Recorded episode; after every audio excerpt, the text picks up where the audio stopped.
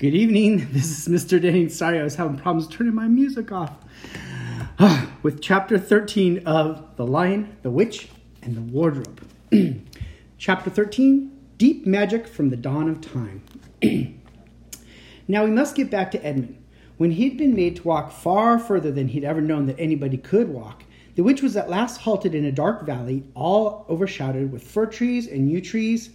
Edmund simply sank down and lay on his face, doing nothing at all and not even caring what was going to happen next, provided they would let him stay still.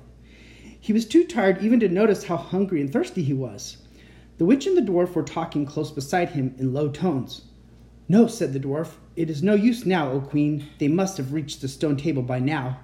"Perhaps the wolf will smell us out and bring us news," said the witch. "It cannot be good news if he does," said the dwarf. Four thrones in Cair Paravel," said the witch. "How if only three were filled? That would not fulfill the prophecy." "What difference would that make now that he is here?" said the dwarf.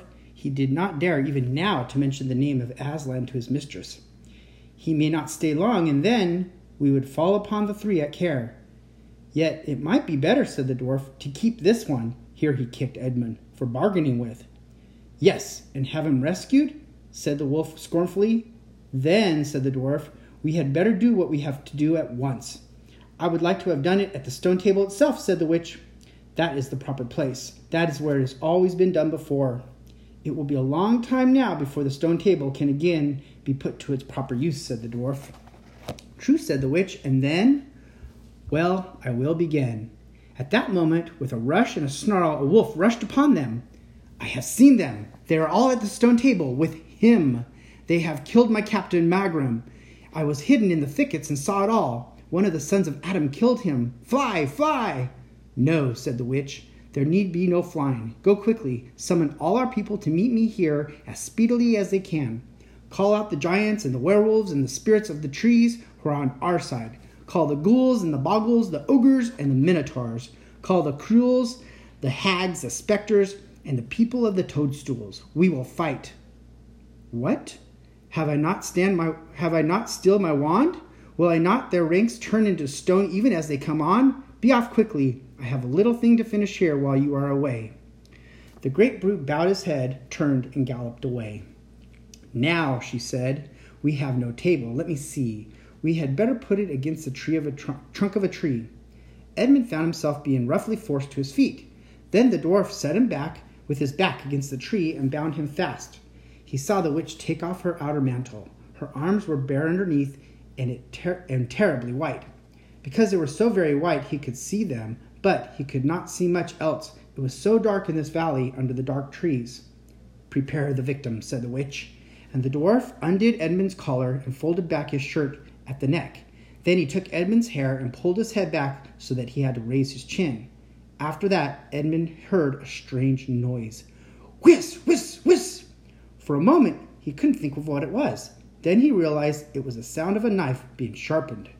At that very moment, he heard loud shouts from every direction, a drumming of hooves and a beating of wings, a scream from the witch, confusion all around him, and then he found he was being untied. Strong arms were around him, and he heard big, kind words saying things like, "Let him lie down, give him some wine, drink this, steady now, you'll be all right in a minute."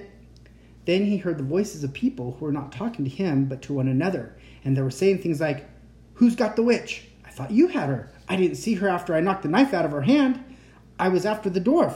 Do you mean to say she's escaped? A chap can't mind everything at once. What's that? Oh, sorry, it's only an old stump." But just at this point, Edmund went off in a dead faint. Presently, the centaurs and the unicorns and the deers and the birds, they were all, of course, the rescue party, which Aslan had sent in the last chapter, they all set off to go back to the stone table, carrying Edmund with them. But if they could have seen what happened in the valley after they had gone, I think they might have been surprised. It was perfectly still, and presently the moon grew bright. If you had been there, you would have seen the moonlight shining on an old tree stump on a fair-sized boulder. But if you had gone on looking further, you would gradually have begun to think there was something odd about both the stump and the boulder. And next, you would have thought that the stump did look really remarkably like a little fat man crouching on the ground. And if you had watched long enough, you would have seen the stump walk across the boulder and the boulder sit up and begin talking to the stump. for in reality, the stump and the boulder were simply the witch and the dwarf. For it was part of her magic that she could make things look like what they aren't, and she had the presence of mind to do so at the very moment when the knife was knocked out of her hand. She had kept hold of her wand, so it had kept her safe, too. When the other children woke up the next morning, they had been sleeping on piles of cushions in the pavilion.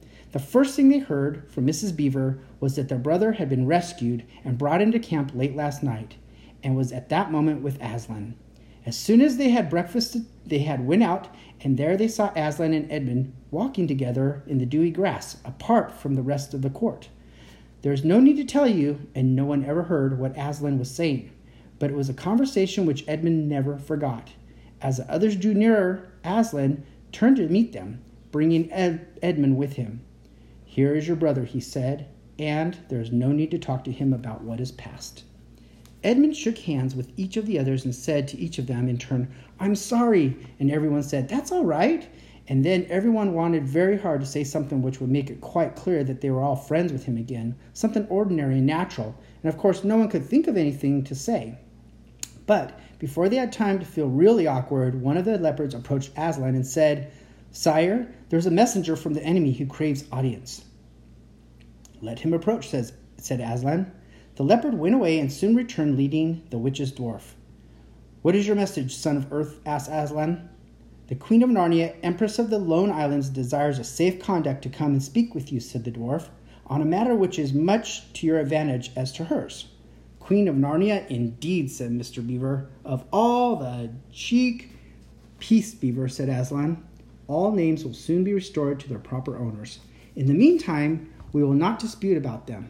Tell your mistress, son of earth, that I grant for her safe conduct on condition that she leaves her wand behind her at that great oak." This was agreed to, and two leopards went back with the dwarf to see that the conditions were properly carried out. "But supposing she turns the two leopards into stone," whispered Lucy to Peter. I think the same idea had occurred to the leopards themselves. At any rate, as they walked off, their fur was all standing up on their backs, and their tails were bristling like a cat's when it sees a strange dog. "It'll be all right," whispered Peter in reply. He wouldn't send them if it weren't. A few minutes later, the witch herself walked out to the top of the hill and came straight across and stood before Aslan. The three children who had not seen her before felt shudders running down their backs at the sight of her face, and there were low growls among all the animals present. Though it was bright sunshine, everyone felt suddenly cold. The only two people present who seemed to be quite at ease were Aslan and the witch herself. It was the oddest thing to see those two faces, the golden face of the dead and the dead white face, so close together. Not that the witch looked Aslan exactly in his eyes. Mrs. Beaver particularly noticed this. "You have a traitor there, Aslan," said the witch. Of course, everyone present knew that she meant Edmund. But Edmund had got past thinking about himself after all he'd been through and after the talk he had had that morning. He just went on looking at Aslan. It didn't seem to matter what the witch said. "Well," said Aslan, "his offense was not against you." "Have you forgotten the deep magic?" asked the witch. "Let us say I have forgotten it," answered Aslan gravely. "Tell us of this deep magic." "Tell you," said the witch, her voice growling suddenly shriller. "Tell you what is written in the very table of stone, on the very table of stone that stands beside us? Tell you what is written in the letters deep as a spear as long as a firestone's on secret hill? Tell you what is engraved on the scepter of the emperor beyond the sea? You at least know the magic what the emperor put into Narnia at the very beginning. You know that every traitor belongs to me as my lawful prey, and that for every treachery I have a right to a kill." "Oh," said Mr. Beaver, "so that's how you came to imagine yourself a queen, because you were the emperor's hangman, I see." "Peace, Beaver," said Aslan, with a very low growl. "And so," continued the witch, "that human creature is mine. His life is forfeit to me. His blood is my property." "Come and take it then," said the bull with the man's head in a great bellowing voice. "Fool," said the witch with a savage smile that was almost a snarl. "Do you really think your master can rob me of my rights by mere force? He knows the deep magic better than that. He knows that unless I have blood, that as the law says, all Narnia will be overturned and perish in fire and water." "It is very true," said Aslan. "I do not deny it." "Oh, Aslan," whispered Susan in the lion's ear, "can't we, I mean, You won't, will you? Can't we do something about the deep magic? Isn't there something you can work against it? Work against the Empire's magic, said Aslan, turning to her with something like a frown on his face, and nobody ever made that suggestion to him again. Edmund was on the other side of Aslan, looking all the time at Aslan's face. He felt a choking feeling and wondered if he ought to say something.